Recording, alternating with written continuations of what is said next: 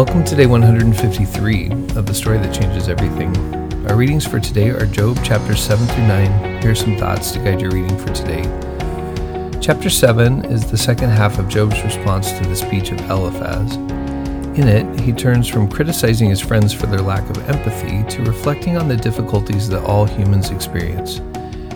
Job's troubles only typify the plight of all people. Because Job has experienced so much pain, he feels free to let out all his frustrations with God. What more beside his life does he have to lose? And losing that now would be a relief. Suppose I have sinned, Job wonders. What difference does that ultimately make in the grand scheme of things? Has puny little Job so harmed God that, like the mythological subduing of the great sea monster Leviathan, God must put a guard upon him? And if Job has sinned so greatly, shouldn't God have warned him about that before making so much effort to punish him? Although Job is still willing to listen if someone will point out where he has gone wrong, he just wishes God would end his life that has been caught up with the suffering of so many other people. Notice that the chapter ends with a parody of Psalm 8. In that great hymn, the psalmist is in awe that amid the vast cosmos, God still pays attention to human beings. Here, Job flips it on his head and would like God to stop paying so much attention to him and just leave him alone for a while. In chapter 8, the second friend Bildad gives his first speech. In essence, Bildad doubles down on the previous speech of Eliphaz. He's a bit shocked by Job's anger at God. In an attempt to defend God's character, Bildad argues that God is absolutely just. The wisdom of the ages verifies this deep truth. And because God is just, every calamity is the result of sin.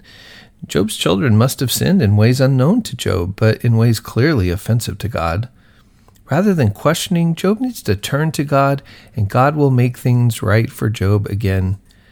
However, if he keeps going down this road of rejecting God's purposes, he will die an early death, and no one will remember him. Chapter 9 contains the first half of Job's response. In this chapter, we're introduced to a new turn in Job's remarks. He agrees that God's power and justice are overwhelming, but that being the case, who could ever then stand up to God? But if God is so great and vast, how can human evil affect him or even human good matter to him? Job's convinced of his own righteousness. He just needs to put God on the stand in the courtroom. But how can Job find a courtroom or a arbitrator between himself and God? Notice verses 20 through 24. These are some of the darkest verses in the book. Job accuses God of acting arbitrarily towards humans, and God destroys everyone, he thinks, both the blameless and the wicked, and then laughs cruelly while the innocent die.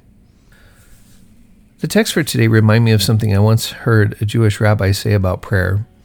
He told a group of us Protestant pastors, You Christians are too nice in your prayer life. We Jews believe God has made promises to us, and we have no problem yelling at God until he makes good on his promises. Job's friends may be offended at Job's anger with God, but God's not offended.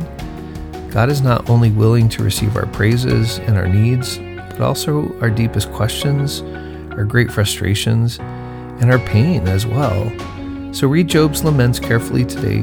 Journal your thoughts, prayers, and questions and know that God is not offended by your anger nor perplexed by your questions. Tomorrow, we're reading Job chapters 10 through 12. I'll talk to you tomorrow.